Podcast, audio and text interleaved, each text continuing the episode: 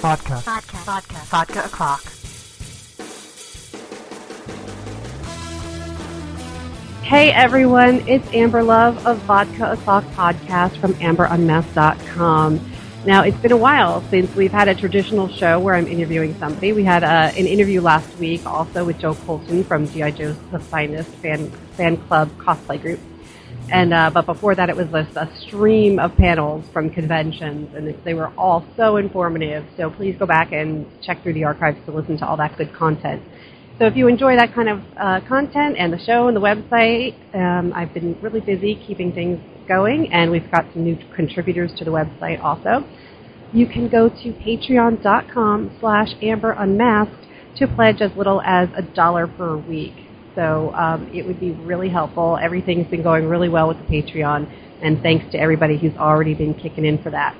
So today, uh, my guest is actually a dear old friend, one of the first comics, and it's Sean Pryor. well, no, thank you. Uh, you know what? I've this has uh, been a long time coming, and and I'm excited to be here, and I'm glad to hear that everything's going well with Vodka O'Clock, and and congrats on your Patreon too. Thanks, thank you so much. Yeah, so like, I think honestly, like, foray into comics and going to conventions was back in like 2006. I think I met you in like 2007. Mm-hmm. So um, it's like you know, you've been a compatriot of mine forever.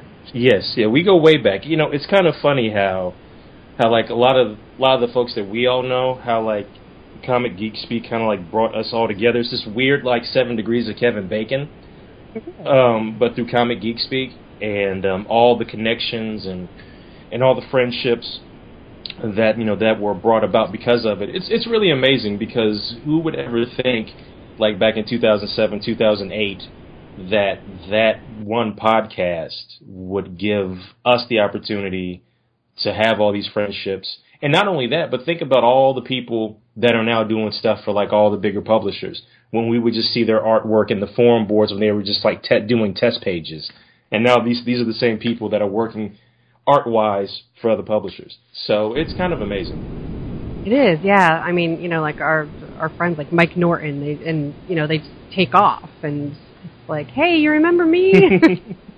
oh yeah, yeah. It's it, it's it's really it's just really amazing that all this really just comes from one podcast and how that spun off other people doing podcasts and having podcast networks and and other types of creative venues and outlets and it's um like I said, it's really I think people kind of underestimate how much of an influence back you know back then CGS really had.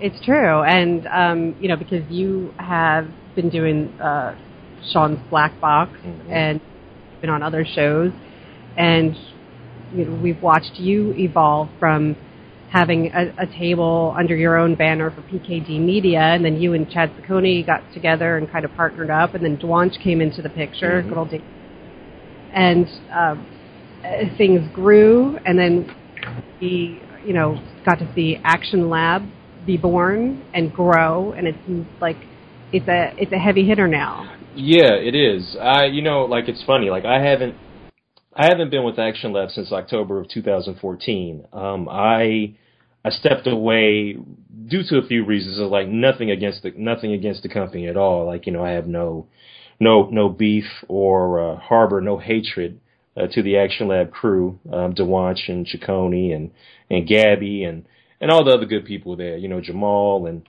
and Vito Delsante. I you know, it's all good. Like I have no I have no beef with those cats at all it, for me, it was a matter of just being really burned out and burned out to the point of where you get to the point where you just you don't you, you care but you don't care and that really became problematic for me because anytime I do something I always want to make sure that I'm giving 100% and that you can see how much I care when I'm doing something. Now granted all this work was administrative um, you know, and in all the different roles I had during the time with, Action Lab, whether it be president, vice president, director of digital management, you know, all the other stuff. Um, there was a lot of work to be done. And just, I just really just hit this like tipping point where I just really thought I couldn't do it anymore. And, and not only, not only that, but the thing I really missed most about comics it was great that you know we were able to put a lot of people on and help them like get their start. But at the same time, I really I really missed making stuff. Like that's that's the whole reason why I got into this. I wanted to make stuff, um, whether it be comics or other forms of media. That's that's why that's why I re- that's why I wanted to do this. And so I just really needed to step away and kind of figure out where I wanted to go and what I wanted to do and and you know and I'm in a way I'm still kind of searching in, in a way but but I'm slowly getting back to what I know I feel that I'm best at and that's uh, creating and collaborating. Right, and um, I know that that in this hiatus that you know you stepped you know back from Action Lab but you also just took like a hiatus because you were off Facebook and you know you were just taking a much needed break. I know you had some like family issues. You needed to spend time with your family and and um, so what what was it like? You know, going from somebody who's so connected to a community to then just like unplugging Facebook. Um, you know, I'll be honest with you um, sometimes unplugging can be the best thing that ever happens to you.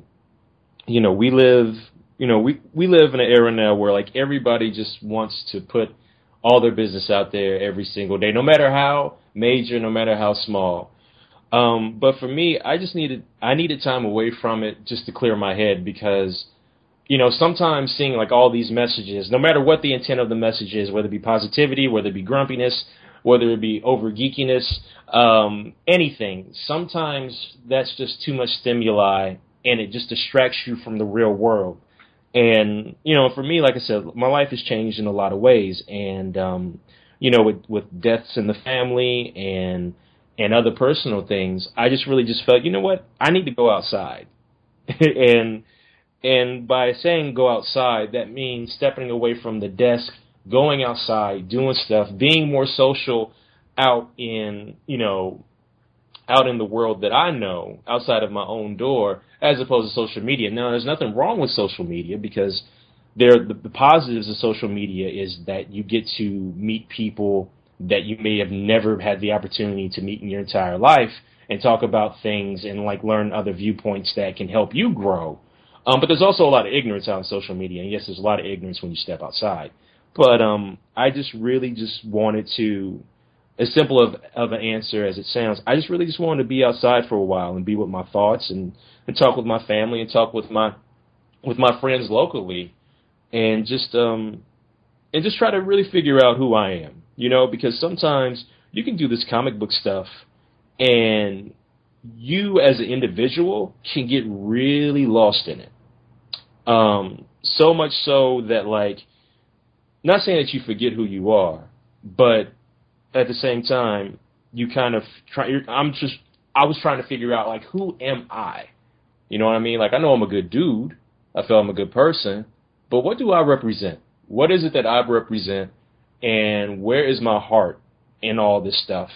And who do I really? Who do I want to be? Who I who who am I? And who do I truly want to be? And so and and so and, and that's why I just had to like kind of like step outside for a while. It was um I mean, you know, as as somebody who only gets to see you like maybe once a year, mm-hmm. so you know, like the friend perspective, uh, it was, I was like, oh no, I was sad. I'm like, I'm not going to get to see Sean online. I understand why mm-hmm. because I saw those emotions, you know, and I, I just felt for you, and then I was truly inspired because I know other people have, have done that break. They've either just deleted Facebook altogether or they've just taken a break for, you know, a week or a month or something. And you made this like big commitment and you came back, you know, you came back when you said you would. So I, you know, was going through stress and life, and, you know, mental health issues and stuff.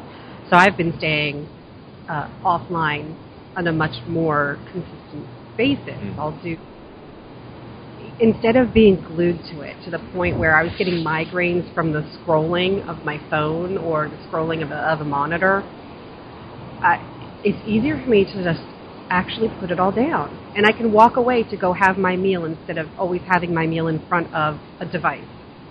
You will be amazed at at how and how much stress um, actually goes away when you take breaks from this stuff. Even like I said, like when you said you you would go to go to eat some dinner and you would leave your phone or you would leave your um you wouldn't take your dinner to your computer. Like the the amount of stress that that um, is taken away from that um, is amazing, and it allows you to breathe. Because I think that's the one thing I think with social media a lot of people don't understand is is that like some people say, look, you got to be on social media all the time because you know because of algorithms and because of these algorithms, people don't always you know your followers don't always see what you say, and some of them won't go back to see what you said, so you kind of always have to be on. And even if you use stuff like TweetDeck or Hootsuite or whatever you use to program tweets, like I'm not really like for my account, I'm not really a programmable type dude. Like I just go in and type what I got to type and then I bounce. Um, and so, um, and and so like you know like that constant presence, like that becomes a job. You know what I mean? And so, and so like you know like I don't feel that it always had that social media should always be a job. You know, and and so like like I said, stepping away, taking those moments to step away are always great, and you will be amazed at like the your I don't want to say like you know immediate improvement, but trust me, it changes everything. Well, yeah, because you'll go through like withdrawal, just like with a drug or caffeine, you know.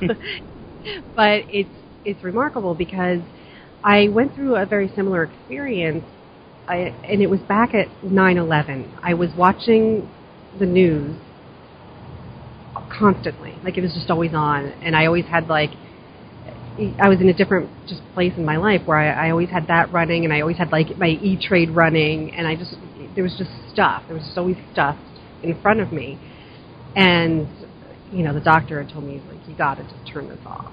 And I'm like okay, so I literally didn't watch news for a couple of years. Mm. And now, uh, since it's a, a different time and we have Twitter and I love Twitter, I get a lot of my news first from Twitter. And then I'll, you know, watch it on regular, like ABC or something like that. But it's something that you really just can get way too invested in. And when it's not your job, it's a sacrifice. You know, you you have to realize, especially with there's there's a lot of different issues. There's there's things that don't matter as much, like the nerd rage things that we go on about. But then there's matter, like you know, taking the Confederate flag down off of a building. Mm-hmm. You know, there's there are these different things that we get so invested in, and you have to realize, like, okay, well, what is the the, the cost and benefit analysis of this? Like, what is the cost of my life and my health for this? You know, for me to be engaged at this level. So um, it's it's definitely something that that I've done for clarity, and yet I do feel like I'm missing things. On the other hand, sometimes it's good for me to feel like I'm missing things. Like during this whole week of San Diego Comic Con, I'm there. I don't want to see other people's San Diego oh no, no, I get that. I get it, and then I more than understand it. I mean, even I cut off I cut off Twitter a few times over since since Thursday. I cut it off, you know, and like okay, I could say for instance, um, I hopped back on yesterday for like 15 minutes just to see if anybody had tweeted at me because like you know like the quote unquote courteous me is like, well, you know, you shouldn't be rude, but at the same time, I'm like, look, man, you don't have to be responsible to every tweet that comes your way, and it can you can take a couple of days. Um, but um, but normally during San Diego, especially this year, like I've tried my best to stay away from looking at all the tweets um, because like as a creator, as a creator, like um, it's a thing of, you know, I've heard many professionals say this, and and and regular people too, and and and even though they say it, it's still very hard to follow this rule. When you see like all these announcements of all these cats getting getting work, and you look at the work that you've done, and you're just like, hmm, you know, you try to you try to figure out in your head, it's like, man, why can't I get to this spot here? Why can't I get to this spot here? And then you start comparing your career to other people's careers, and that becomes very toxic, and and you know, and it's not fair to yourself. Um, and so, like, I was like, you know, what's best for me? What's best for me is just to turn all this off, and and and not and not you know check anything out. And then maybe a couple weeks later, you know, hop on, do a Google search. Here's all the San Diego Comic Con news. And so then when it's all settled, like, you know, I'm like, okay, well, whatever, whatever, you know, I still got to do me no matter what happens. And so, um, you know, hey, good on those people for getting jobs. And, uh, but yeah, like, it's just, it, it gets really toxic sometimes. And so for me, like, it's like, you know, like we both said, sometimes it's just best to turn it off, even if we fall behind on things, you know, but think about it. Even back in the day before social media, weren't we really always behind? Right. Yeah, I mean, it was I I was never living in a newsroom except for in college, so I, you know, I, I never had to be so in tune with the pulse of every single thing that it was a job for me. It's been um, something I did as just a something I fulfilled in myself because I enjoyed it. And one of the key things that I know both of us agree on is when you stop enjoying something, then it's time to walk away. And, you know, so like you were talking about making comics and making podcasts and stuff, when it's no longer fun, it's no longer fulfilling, then, you know, it's time to just take a step back and say, what, what should my next step be? Should I keep doing the, the pattern because it's comfortable, even though I'm not happy? Or should I try something new. That's why like it's strange to be a creative person and have I feel like I have no focus, even though I do when I'm do when I'm working on something.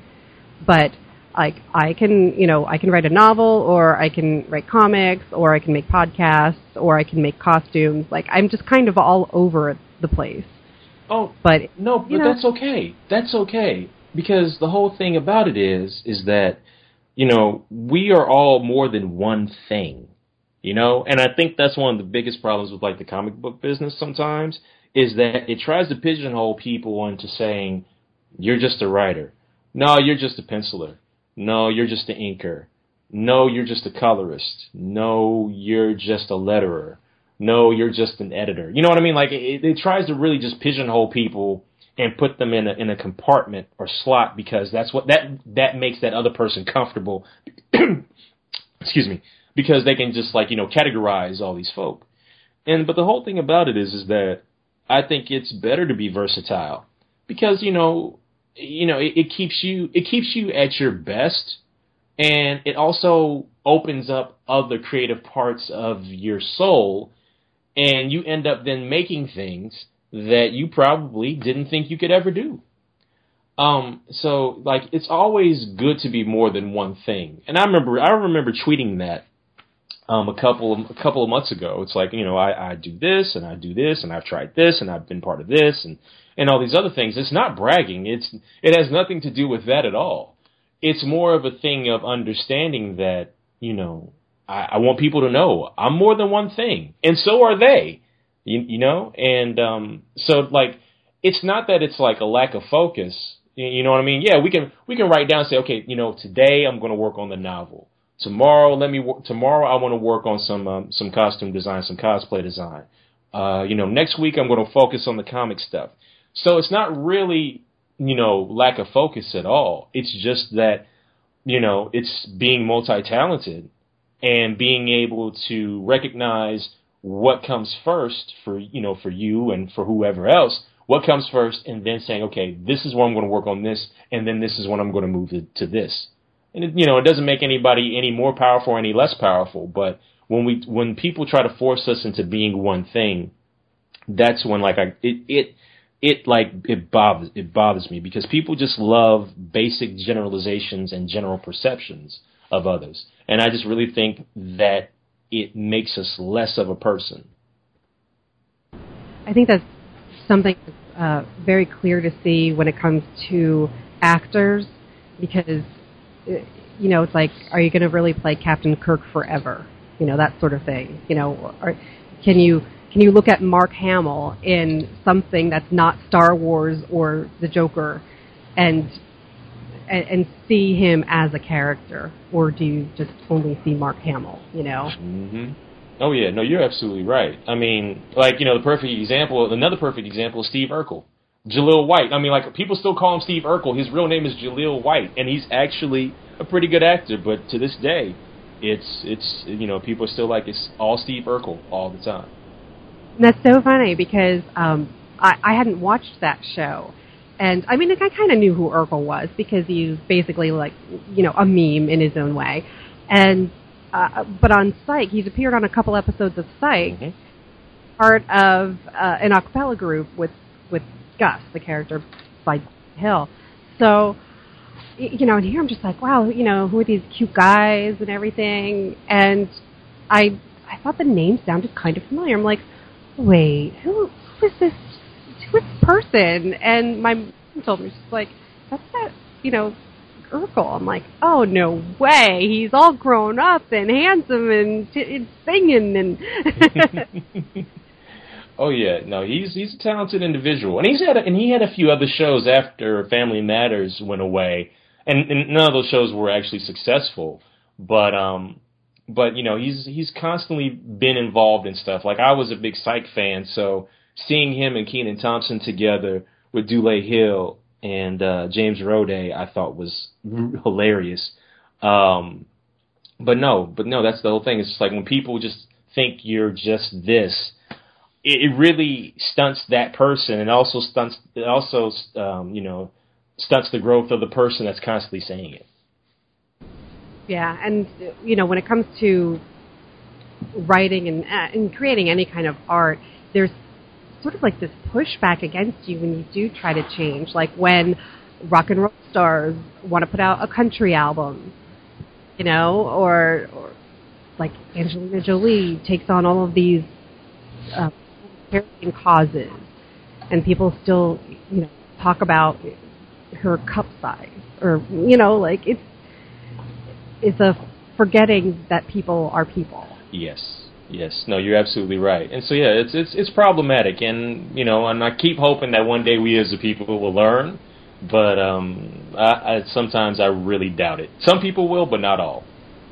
So where did you get all of this wisdom and and insight about yourself? Um, hmm, how can I say this? You know what? Um, to be honest, like you know, therapy has been one of the greatest things that's ever happened to me in my entire life. I am going front. You know, you know, some people say, well, you know, I took a long journey and I took a long walk and I found this mountain. No, it wasn't none of that. I um, I just really felt that I had to talk to someone, so I just decided to um, start seeing a therapist and um, you know, get my feelings out there to try to get a better understanding of who I am. You know what I mean? And because like a lot of times when, you say the words therapy, people think you're, you know, quote unquote, not all there. But that's not that's not that's not the truth. The whole truth of the matter is that sometimes you need to talk to somebody to get to get one get your feelings out there, two get a better understanding of who you are, and three learn what helps you, what enables you, and what hurts you. And and like it's trust me, it's for me it's like been the best thing ever. You know what I mean? Like like you know, and the thing is, like I said, I have I have a regular nine to five job that has you know decent health care, so I can I can get therapy. You know, what I mean, like a lot of people that work in comics, they don't have health care. You know, I mean, like I'm sure like upper upper level management and most editors do, but you know, how many creatives have health care? You know, and like for me, I think everybody needs therapy. And that's not a knock on every on knock on anybody at all. That's not a knock on everyone. I mean, it's just one of these things. I just think it really helps. You know, I just think it really helps. Yeah, and I think that's um, you know, healthcare in itself is such a like a corrupt system, and uh, you know, mental health is not understood as being part of healthcare. I mean, even if you do get coverage, you'll be lucky if they'll cover something like 12 visits. Mm-hmm. And okay, for something to like properly work, I just can't imagine once a month seeing somebody for like I just I, I just don't see how that's enough. I can I could see if that was enough if you got to that point. But you need to it's a relationship with a doctor or a social worker or whoever the you know whatever the person's credentials are. It could be you know a guru. I mean, you you need to build a relationship, and I don't think that that's something that you can do like once every four weeks. Oh no, no, I, I, I agree with you. Uh, So Oh. it's something. Oh well, but that's what our insurance system is like. hmm No, I know. Trust me. Like I, like I said, where where I work, I consider myself very lucky. You know, I can I consider myself very luck, lucky and grateful. So yeah, I can see I can see a therapist, you know, once every other week or once a week if need be, and you know, and be able to take care of it. Um, you know, because a lot of people can't do that. And I'm not saying that like you know, like I'm I'm uber rich because I'm not. Like you know, it's just where I live. You know, for for what I make, that money actually stretches very far. So, and because the health insurance I have is like, yeah, you know, you you can go see your therapist, you know, as many times as you need to, but you just need to pay this copay. I'm like, okay, that's fine. You know, so I, I consider myself to be very lucky, and I'm very thankful for that. And like I said, it's it's been a blessing because, like, without honestly, without without therapy, I probably would have smacked some comic professionals by now. Yeah, I can imagine. I mean, everybody gets to that point.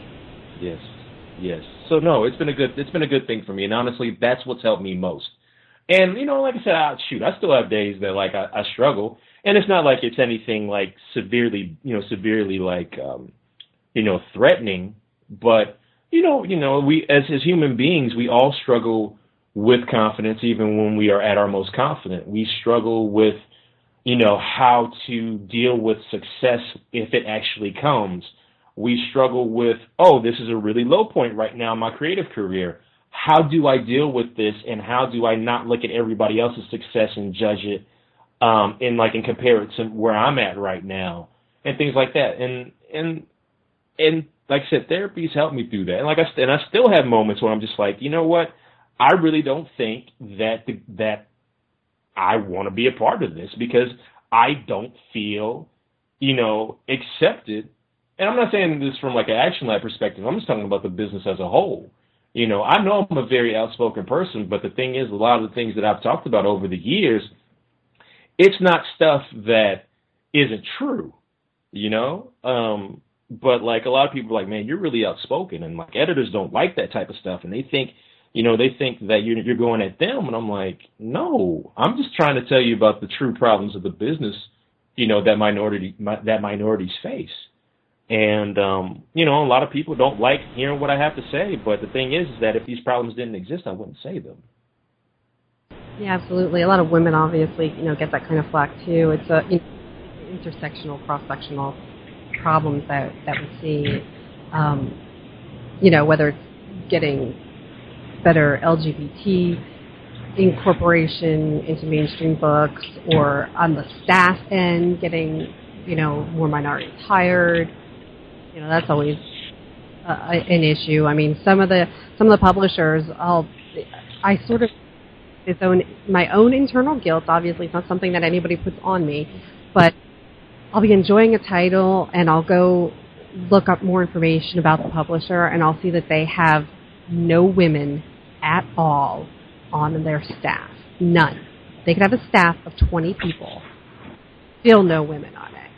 And I don't even understand how that's possible. How do they not look around the room and notice that? And like, do they go home every day and never see women at home? And you know, or do they just think like, oh, that's their time to just be the guys? So you know, it's one of those things where, you know, you have, you know, you have all different perspectives because you've had different sort of levels of in the creative process as well. And you know, and I know you because you're a, a real family man. So, uh, you know, it's like, oh, I wonder if somebody like Sean has a different kind of pressure or guilt in, to succeed and stuff like that because you have to be the dad and you know at the same time when you're in an executive position or creative position you know making comics you have to be there for the entire team so it's another team you have to feel responsible for. So it's like, what what sort of those uh, hurdles do you actually go through um, as you know? Hmm. You know, I actually I go through a lot of that, and some and some of that and some of that stuff like I take I take to heart like heavily, and you know. But the thing is, like for me, my biggest issue, biggest problem is is that like I try to solve all the problems as far as like you know minorities and women have in comics. I'm like, you know what? Like, let, let me just put all this on my shoulders, and I, I'm going to take it on. And and realistically, one person can't do it.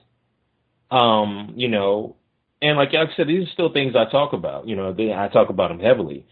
Um, but like for me, like say for instance during my time with Action Lab, it was more of an issue of, okay, like I didn't really have that much of a collective say in the um, in the quote unquote screening or submissions process, but I would still be out and about. Um, if I was like you know on the internet, if I was out and about, like I would see you know various creators, you know you know men, women, uh, you know people of color, and if like I saw something like on a Tumblr page or on a DeviantArt page, I'm like, wow, that looks really impressive. Yo, let me hit up Dave and let him know about this. Um, and if they reached out to if they reached out to said creator, I'm like, well, regardless of what happens, at least that's a start. And so, like, you know, I know I didn't, I didn't like, you know, give myself a pat on the back or anything because, you know, like I said, there's just still so much work that you know that needs to be done. Um, you know, but like I, I take that stuff to, I really take that stuff to heart, and even to the point where with, um, you know, you know, we'll, and we'll get to cash and carry later. Um, it was an issue of a lot of things. Like I wanted to create a book that had, you know, minority leads, um, also youthful minority leads, because also with like a lot of the, you know, books for the youth, normally you don't see like blacks or you know or like you know or or folks of Latin descent as you know leads at all.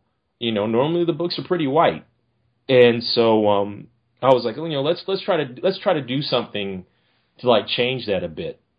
Um, and then creative wise, you know, I never really had the opportunity to work or create books because like you know a lot of the books I created back in the day, the PKD media stuff, is like yeah, it was with friends. I was like, hey, let's make some cool stuff. Let's have some fun, and we did. We had fun, and it was cool.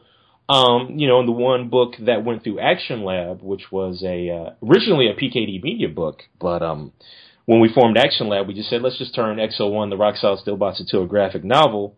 You know, I got to work with my friends again. I got to work with Daniel J. Logan, and I got to work with Adam Bezanyotti. And but then I, I really, when I really looked at it, and I looked at all the PKD media stuff, and I looked at my one book with Action Lab. I was like, man, I was like, I worked with a lot of dudes. And I said, you know, I was like, and there's nothing wrong with that because like they were my friends. But then I look at the business as a whole, and I'm like, and I don't see, like, you know, I know like with the major publishers, there's a couple of ladies, you know, doing well. But I was like, man, I was like, I, I want to do something. I want, I want to. I was like, I need to like change the way I, I've done things. You know what I mean? So so like when I when we made Cash and Carry, like I knew a local artist here by name of Penny Candy Studios, and she's incredible. Like I really feel her artwork is on par with some of the stuff you see on Cartoon Network, and I was just like, you know, why is nobody working with you? So you know, I was like, I so I told her about this project. She wanted to be a part of it, and I I had known for like years um, via Twitter because of Twitter. Like I knew her for years because of Twitter. And so I knew she wrote books. And so I just reached out to her. I said, I have this this project. Would you be interested? She's like, yeah. And so so like cash and carry was one of those things where it's like, yeah, I was able to finally, you know, I feel like put my money where my mouth is as far as really starting to look at the issues of, you know, minorities, you know, and because women are a minority too, um, working together in comics and you know, and now and then after that, there's going to be a couple other books out where there'll be some all black creative teams. There'll be some books, and you know, there'll be some books where you know I get to work with black women, which I'm so excited about because there's black women that love comics that want to be a part of it, and I want to do something there. But then, yeah, I'm going to have some books where I work with my friends, you know, and I might be might be a couple white dudes, you know, but like I know how talented they are, and I want to and I want to work with them too. But like my biggest challenge is, and it's something that like I'm really trying to deal with now, is balancing out the creative, balancing out the creative ratio in the books that I have a hand in, because like you don't really see Marvel doing that, you know. And I know I, I don't have Marvel money. I don't have you know, massive budgets or anything like that. But like you look at that all new, all different Marvel, 45 titles, not one black writer. You mean to tell me like yeah, you know, when y'all do that, the second wave of books, y'all gonna get Felipe Smith a book, but still 45 titles and like y'all couldn't find one black person to write one book right yeah i know it was um you know i hated to see when things got you know torrented and leaked or whatever and end up on bleeding cool what have you but at the same time people jumped on it immediately and analyzed that list mm-hmm. and um you know people found a lot of issues with it. Yeah, yeah, and then like you know, and I did too. Like the thing is, like I was happy. I was happy for like a lot of a lot of the people. Like you know, Tom King. I was real happy for Tom. I'm glad Tom got vis- got the Vision book. Like Tom's getting a lot of work now. You know, he's just like come up out of nowhere. Um, you know, Brent Schoonover, a former like you know one of the, the CGS alums. He's doing he's doing a book for Marvel now too, and that's great. You know what I mean? It's like so I think sometimes people get my words twisted and they just think, oh, you know, you feel that no white folks should ever work on comics again. I'm like, no, no. I'm just asking for a little bit of equality. You know, that's what I'm looking for. Sorry, go ahead. I no, I, I think that that's um, a problem with, like you said, getting people to actually understand what you are saying. And uh, it was just this morning when I saw on on Twitter, Sue from DC Women Kicking Ass, saying she was uh, she was talking about a very specific book, whatever the latest raging thing is that people are going on about, and she's I never once told people to boycott this. All I said was take a look at it. This is what I think. I have problems with it, and DC, you should too. You know, and somehow people twist that into you hate everything and you're saying that this should be pulled off shelves and it's like where where did you say that yeah yeah so many things easily get lost in the context and and people then take somebody else's words and then formulate them in their heads as something else completely different and see and that's like one of the problems with social media like all the great things that social media can do social media can like one person could take someone else's statement and twist it and turn it viral and just jack up everything. Right, right. And I'm, I, you know, I'm no longer a, a fan of Adam Baldwin, but I, I've actually seen it happen to him in one case where people said that he said something, and I, I went through his feed and never saw what people were claiming he said. okay, this is one time. This is going to be the o- maybe the only time where I say, you know, check your facts regarding him, because uh, otherwise he's you know he's kind of bonkers out there with uh with some things. But um but yeah it's definitely something that we go through. And you know you've been talking about cash and carry and that's the latest project that um that you're working on. You've got penny who's doing art. Uh is it julie? Yeah julie. Yes yes. Julie Speziani is is writing it and um you know one of the things that i would normally ask anybody is are there characters that you can relate to and in your case, you're already saying, you know, there is sometimes they're in the background, so not really, you know, and you wanted to make something. So how did you, um, you know, looking at the credits, Julie's the writer and Penny's the artist, and but yet you're one of the co-creators here. So what exactly is the dynamic of how you're creating this um, this great? It's it's a like very young reader book. You, if you guys like things like Scooby Doo and Goosebumps and Teen Titans Go, you know, even Lumberjanes, this is this will be the kind of thing that you want to look for. So, how exactly does your team work together? Um, it's like this. Like, um, I like the concept for Cash and Carry had been sitting in a folder for like almost five years, and um, and the way it, the way it went down for this book is that I went to both of them. We had we had a few Skype meetings and and we would talk, and I would say, look, this is the concept I have for Cash and Carry um, this is who they are. This is what they like. This is what Cash likes. This is what Carey. This is what I, um, Dallas Cash likes. This is what Inez Carey likes. Um, and I basically just gave them like a spiel. And then I went. Then I was like, you know what? I was like, this is what I think the book should be. But I want to know what the two of you think the book should be and how the characters should act. And like, and let me let, let me hear it. Let me hear your pitch on this um, because they are heavily involved. Like they actually also have a percentage of ownership because um, you know if they're to if they're going to contribute their time to this project, I have to give them a percentage of ownership. So that in itself now makes their contribution more valuable because they own a piece of it. And because they own a piece of it, they want it to be the best it can be. And so, um, so what ended up happening was, was that, um, like I said, I gave my spiel and then, you know, we finished the call, but then Julie went and thought of some stories, um, that would probably fit for, um, the first book. And then, and then Penny, I just let Penny run, we let Penny run, run free to like just basically come up with you know concept artwork to like in her mind what would these characters look like? Because that was the one thing I didn't I didn't do. Like I didn't say Penny you know this character has to look like this. You know Cash has to look like this. Carrie has to look like this. No. Like she just ran with it.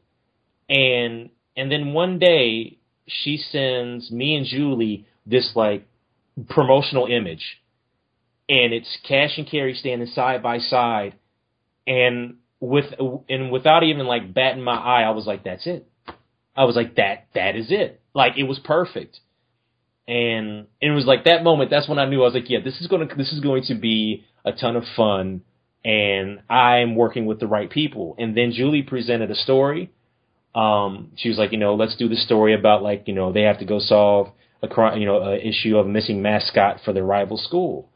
And she was just like, you know, she broke down how I because I said Dallas Cash loves technology. She broke down all the things that he carries with him, you know, and the things that he likes to use when he solves crimes. And and he and she also specified how Dallas Cash is kind of like he's kind of like you know kind of like a um, like a I guess Fox Mulder um, for X Files. Like you know he believes in all the supernatural stuff, even though he has all this technology and stuff to like really give hard cold facts he still believes in the supernatural. Whereas with Carrie, with Inez Carrie, she's you know she's more like nah, you know there's no such thing as a supernatural. You know everything happens for a reason, and we're going to get down to the absolute truth. And so like they're real personalities. Like she really helped develop the personalities of these characters. So so from there, I just serve as an editor. You know, I, I serve as more of an editor slash co-creator. And if I say, you know what, maybe we should take a look at adding this here or putting this in here. I really don't get too too involved because I don't want to get to the point where I get over involved and the story gets ruined. Because that's what like a lot of editors do sometimes. Like they get too over involved because they're over concerned about about like their job and their title. And it gets to a point where a book becomes bad because of it. So, you know, so they had creative flexibility, but if I did see an actual legitimate problem, I would bring it up. And I think because of that, we have a good book. So when it came to, you were talking about specific details of these characters, uh, Dallas, Ca- Dallas Cash and Inez Carey, One of the things that struck me was that you have Inez as um, a wrestling star. Mm-hmm not something that normally girls get to do in school. In my school, it was interesting because um, I used to just spend some time in the weight room at the end of the day and stuff, and there was another girl in there, and she was kind of a thick, you know, beefy, athletic girl who I, I don't remember if she transferred in or, or what happened, but her father, she grew up with a father who was a wrestling coach, mm. so she would wrestle, and they wouldn't let her in our school, and um, you know, I think wrestling is probably even harder of an argument to make than when girls want to play football. So how um, how did you decide that it was going to be wrestling and not something like soccer or basketball that Inez was going to uh, be a great star? That was that was all Julie and Penny. It was that was their idea, and when they when they said it, I was all for it. You know what I mean? Because like, yeah, look, the world the world is ever changing and there are, you know, and I know right now there are a few schools out there that do allow, you know, that do allow girls to wrestle, and, and like maybe in like smaller colleges they allow women to wrestle. Maybe I don't, I'm not 100 percent sure, but um, you know, times are changing, and and the thing is, is that we want to show, we don't want to give like generic progression. We actually want to show legitimate progression and how, you know, and like and let and let you know young girls know that hey you can do a lot of the stuff these boys do. You know what I mean? and and I think her being able to be like you know part of the wrestling team. I think she's captain of the wrestling team if I'm not mistaken. Um, her being a part of that, it just it's really it's different. It's different, and it might make it might make a kid say, "Well, I didn't know girls could do that." You know what I mean? Like it's cool to question stuff, and and like even something as simple as just saying she's captain of the wrestling team, if it opens up a kid's mind, hell, hell, if it opens up an adult's mind and say, "Huh, that's really cool," then we're doing something right. And so I'm glad that Julie and Penny was like, "Yeah, let's make her captain. Let's let's make her part of the wrestling team." I thought that was great. Yeah, it harkens back to the early days of uh, Justice League of America when Wonder Woman, by default, when she joined, she was the secretary. Like she never went out and like did anything. Yeah, that's weird. That yeah, from her own book where she fought monsters. yeah, it's like you know, you know, I have a I have a solid resume. You you know, you've seen all these things I've done, right? Oh no, that's cool. Won't you take notes and make me a sandwich? Really? Yeah, yeah. So you know, and uh, you know, we just saw. Um, I don't know if you've seen. I haven't watched the trailer that everybody's talking about the Batman versus Superman trailer, um, but I did see that people had done screen captures of just Wonder Woman's scenes. yeah. I'm oh. glad I'm so excited because she she looks amazing. Yes, she does. Gal, you know, well, Gal Gadot is amazing, and like the work she's put in to like you know prepare for this role is great. Um, you know, and I know like a lot of people like the amount of saltiness right now um, regarding people and their feelings about um, if when you get to watch the trailer, you'll see. But like my friend, my friend Joey says it best. You haven't heard real hand wringing until you have heard angry nerd Ma and Pa Kent hand wringing.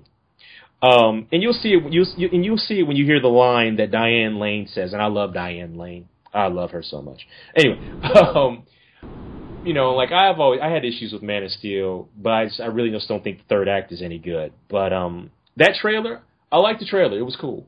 It, you know, it, it, it was it was cool. I'm not a big Zack Snyder fan at all, but I thought the trailer was cool, and it was cool to see you know Wonder Woman actually doing something. You know what I mean? That that for me that was like, oh hey, that you know what, man, folks been waiting for this for how many decades? Cool, I it, it's happening now, um, and I hope it's more than just um, a five minute appearance for Wonder Woman.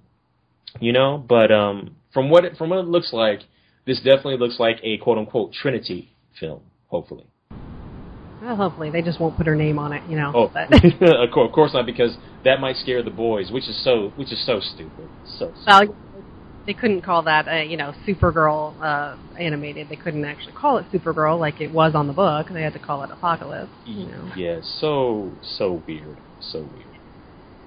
But so, um, you know, part of the inequality that we have talking about female creators and minority creators and actors, uh, you know, leading characters and stuff, people will argue about things like budgets. And we just saw the fantastic women's soccer team, you know, win the World Cup, and they make two million dollars as winners, whereas the losing men's team makes something like um, like twenty million or thirty million dollars. I think it was like eight million depending on like the round they lost in because they lost early. They lost out early, so I think they made like eight to ten. I think it was like a crazy disparity and stuff like that.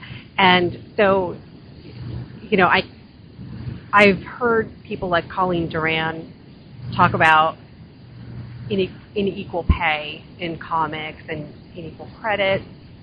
Um, so hopefully things are changing and everything, but you know, you you talk how hey, you want to give both Julie and Penny ownership. You know, they get part ownership, and they're getting. Um, now this was kickstarted, right? Yeah, we did kickstart. We did kickstart this book. See, the whole thing about it was was that um, like how it all happened was originally we put the book together, and I wasn't going to do any conventions this year. I wasn't. Like I was really burned out on it, and I was like, man, don't nobody really care if I'm out here. So what am I doing? And that's how I really felt, and that's how I really felt. But I remembered I paid for a table. I paid for a table the previous year. I paid for a table for a 2015 show in Dayton, Ohio. I was like, well, I was like, I gotta go. I was like, you know, I was like, I, pay for this table. I'm not wasting my money. Let's. It's, it's it's back in my old stomping ground, so we're gonna go. But I was like, man, I don't have any books. And I was like, no, I do. I got my OP. I still had like a box of like PKD Media stuff. I was like, you still got those? You know, I was like, come on, just put them out there. You know, because for like the longest time, like I really felt ashamed of that stuff. Um, and I shouldn't have. You know what I mean? Like, because that's where it all started for me, and that's where like the love for making comics really came from. You know, and I was like, no, you should never be ashamed of, of that because that got you to the part you were with Action Lab, and you know, and so like, don't don't be ashamed of that. So I was like, okay, yeah, we'll put that stuff out there. I was like, but you know, we need something else though. So at the last minute, I printed out 25 copies of like a basically like, it was a real like base level edition of Cash and Carry, where it just had the 12 page story and like four pinups and the cover. I was like, you know what? I was like, well, let's let's print this out. Let's see what happens. So I go to the show. I put the books out. I put like all like 25 copies of Cash and Carry out there, and all 25 copies were essentially gone after the first day. That's wonderful. Yes, yes. And it was that moment. And the thing was, the cool thing about it was, like, and then people were buying the PKD Media stuff too. I was like, wow. So, like, I literally have no more PKD Media books left at all. Uh, and I doubt I will ever reprint reprint those. And if I do, I'll, it'll be be something a little bit different. But anyway, um, it was a thing of after all those cash and carry copies went away, I went to Facebook, I went to Twitter, and I said, listen, because I had people like emailing me, tweeting at me, Facebook messaging me, and they were like, um, hey, where can I get a copy? Can I get a copy? How can I get a copy? And instead of, and I told them, I was like, look, instead of just printing off 25 at a time and asking people, hey, who wants one? If I do a Kickstarter, would y'all support it? And people are like, yeah. So, so then when we decided to do the, kick, do the Kickstarter version, we said, well, let's do something a little different. Let's give the people who donate to the Kickstarter or pledge to the Kickstarter something that they're not going to be able to get like when this book comes out via digital retail. And I said, you know, we'll give them a bonus four page story. We'll give them some more pinups and, uh, and so they'll have a bigger, thicker book. And so what ended up happening was, is that like the convention version of Cash and Carry that I, that I had was a 20 page book including covers. The new book for the Kickstarter ended up being including covers 32 pages with a 12 page story, a bonus four page story which introduces a new character, um, and like a ton of pinups because people were just coming out of the blue with, "Hey, I really think this is cool. Here's a pinup. Can you use it?" And I'm like, "Yeah, I, I thank you." You know what I mean? It's I, I never really, for me, I've never seen anything like that before. But you know, because this isn't a Marvel property, this isn't a DC property, this isn't part of Boom, this isn't part of IDW, this isn't part of Image. You know what I mean? It's it, you know, you know, it's not part of Dark Horse. You know what I mean? It's just it was something independent, and um, and to have so many people just say, hey, you know, I'm willing to ride for this, take this pen up. I was really, really humbled and, uh, you know, and it kind of got me a little teary eyed. So, so yeah. So yeah, so that's hopefully I answered the question because sometimes I get so deep in my thoughts. I'm like, did I answer this question? Yeah, no. I was wondering what you know what brought you to Kickstarter, um, you know, and that you you know you found success and everything. Was this your first time with Kickstarter? Oh no, no. Actually, it's it's well, it's the first time for me per se, but like I did the original Kickstarter for Action Lab, um, like five years ago. The uh, the Kickstarter for um, Fracture, which helped give the company seed money. Okay. And uh, I did I did that I ran that Kickstarter. Now, and this is when Kickstarter was still in its embryonic stage. And so we had asked, I had set it up and gave and I showed the I showed the team here's the Kickstarter plan and they were like, "Well, huh, put these tiers in at these prices and do this and do this." And we were asking for $3,600. And I set the the time limit for 75 days. Now, you do that nowadays, there's no way you can have a Kickstarter for 75 days. No way. No. Yeah, you, usually on if that. Yeah. Oh yeah, they normally brush that off. So, but we I mean, we made it. Like we got like I think like four thousand three hundred three hundred dollars, and it but it took 75 days to get four thousand three hundred dollars. But um, but with this one, with this with, with this like times have changed, Kickstarter has changed you know, I, I think I followed I followed you know Kickstarter's trends pretty well, and um, and knowing a little bit more about comics than I did back then, I was like, let's do it for 40 days. Let's do $3,600 and let's see what happens. And then when it was all said and done, $9,000 later, um, the turnout was once again, I didn't, I just didn't expect it. I didn't. And, uh, and I, and a lot of, and a lot of that I have to thank, um, at Miss Carmel Vixen for, she runs vixenvarsity.com and blackcomicsmonth.com. She's like one of my biggest supporters. Like, she was the one that got me in touch with, like, you know, the Mary Sue. She's the one that got me in touch with, uh, Caitlin Rosberg from, uh, the Onions AV Club. She got me in touch with, um, the lovely people from panels.net. All these people, like, mentioned the project and like I let them like see like the base review copy and stuff like that, and they loved it. You know, like, and I, made a statement, and this was before the Mary Sue got on board, but I made the statement that the first in the first seven days that Kickstarter was seventy five percent funded without one mention from CBR, Newsarama, Bleeding Cool, like all the quote unquote comic book websites, the and the Mary Sue. You know, and so, and so I'm like, and that's the and that's the whole thing. Like I, this whole project, I wasn't even trying to really fool with the comic book sites, but the ones that, but the sites that did care and wanted to talk about it, I was like, yeah, come on down. I'm here. I'm here. Come on down. So yeah.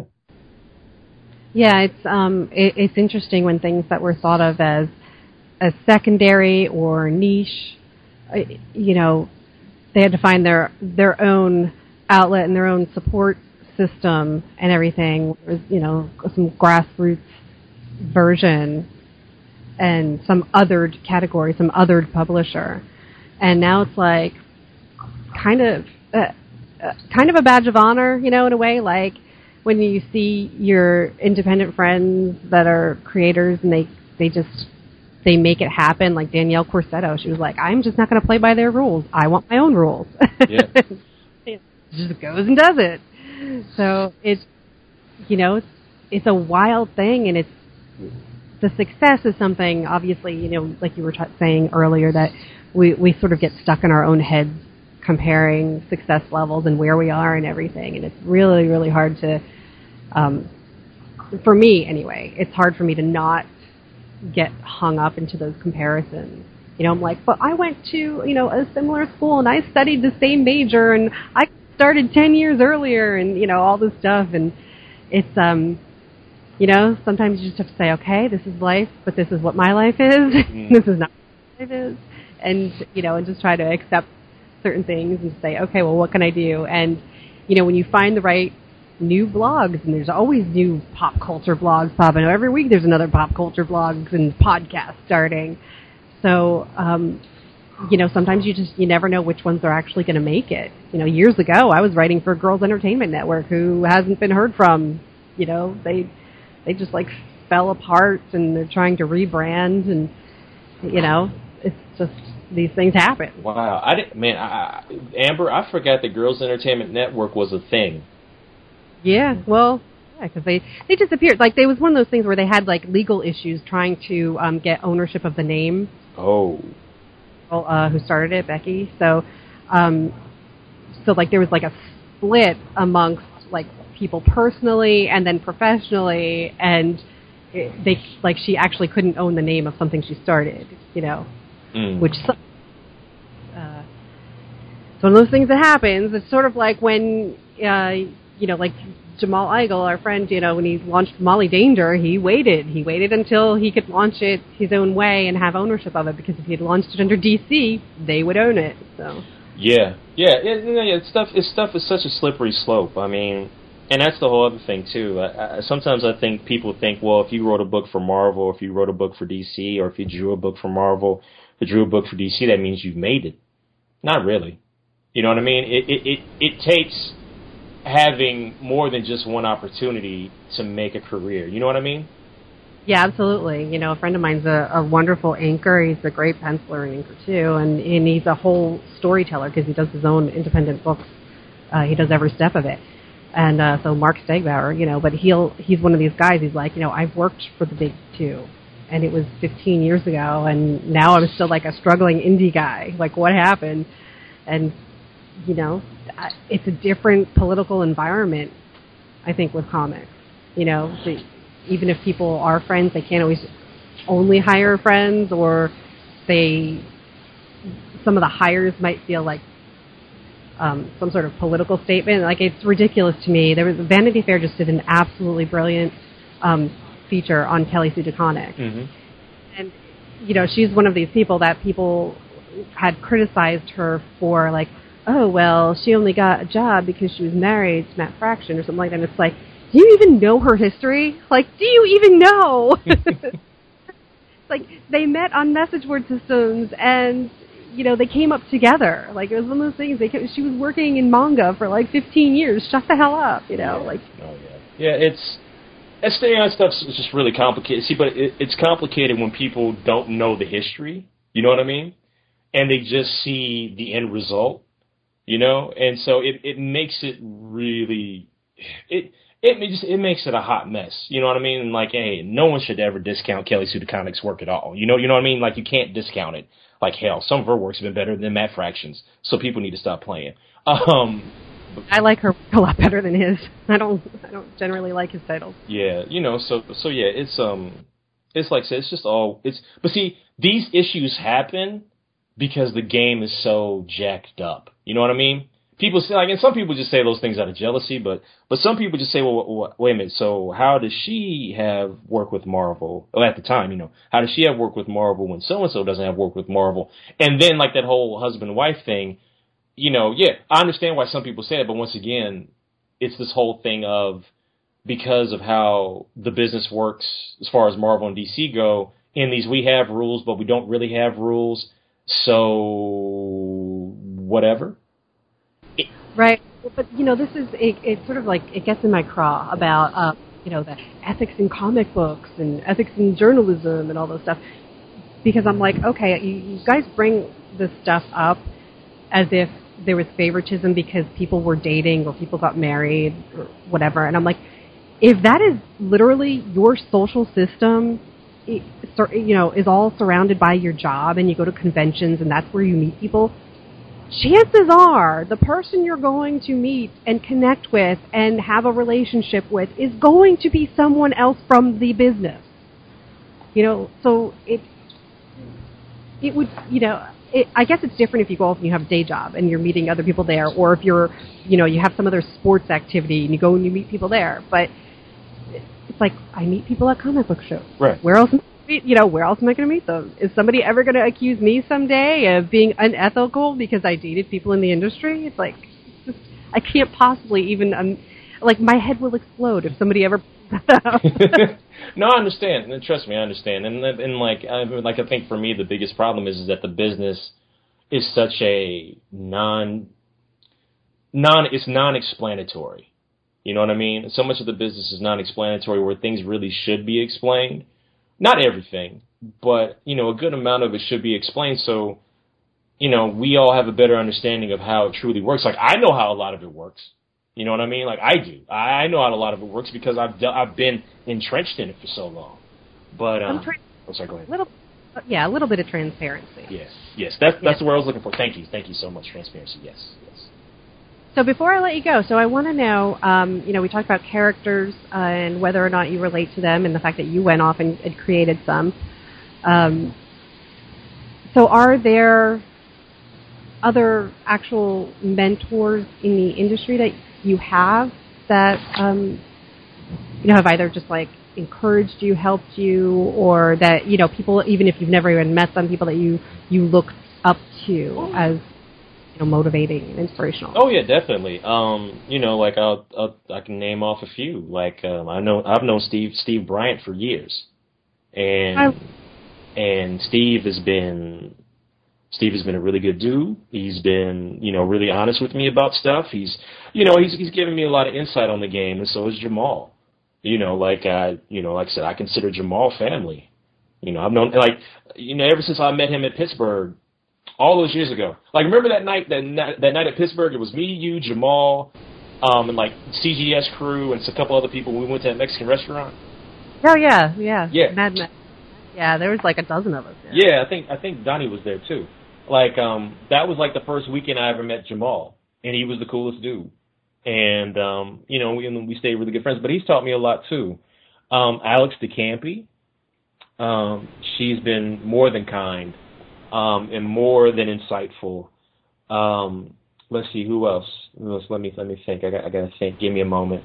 So some it's so many people, like you know Jules Jules Rivera, um, Mike Norton, um, you know Mar- Martheus Wade, um, like um, even like you know, and to be honest with you, like probably one of the biggest mentors, because sometimes a mentor can just be a person that like really just like outside of just comics itself, but like really puts you in touch with life in general. Um, is, is my friend Julian. Um, Julian, like people, I think some people really fail to understand how creative Julian is. Um, Julian. Yes, Julian Lytle. Yes, yes. Julian. He he is he is the most zen person I think I've ever met. Like he you just get around his energy. Mhm. Him and Vallejo, they're like I go around them, either of them, and I'm just like, you just feel different. yeah, no, you're absolutely right. And um but like, you know, he's really been he's been a wonderful like for me he's been a wonderful mentor and he's also been a wonderful friend. And um, you know, some- real like life changing stuff. And so I'm I'm thankful to those cats. And also Darryl Banks. Um I met Darryl Banks like back in two thousand and seven. Either two thousand six or two thousand seven, I met him at a show. This is before I was about to start really creating comic books and and whatnot. And he just sat and he talked with me for like about 10, 15 minutes. I remember I bought a print from him and um, we talked for a while. But like ever since then, I always see him and I'm like, well, hey, this is what I'm doing now. This is what I'm doing now. And this is what I'm doing now. And, um, but he's always been very supportive. But, um, but like, yeah, those cats, those cats have, um, you know, have really been true, like true mentors to me.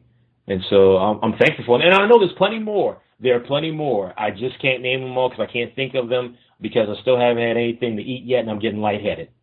oh goodness, my goodness. Yeah. Um awesome. Well I I won't keep you, but definitely guys, we mentioned Julian Lytle. He does uh the webcomic called Ants, which gets like really uh it's a strange world of ants that are have a big social political system. like something's going on in the news, he will somehow transfer into this webcomic.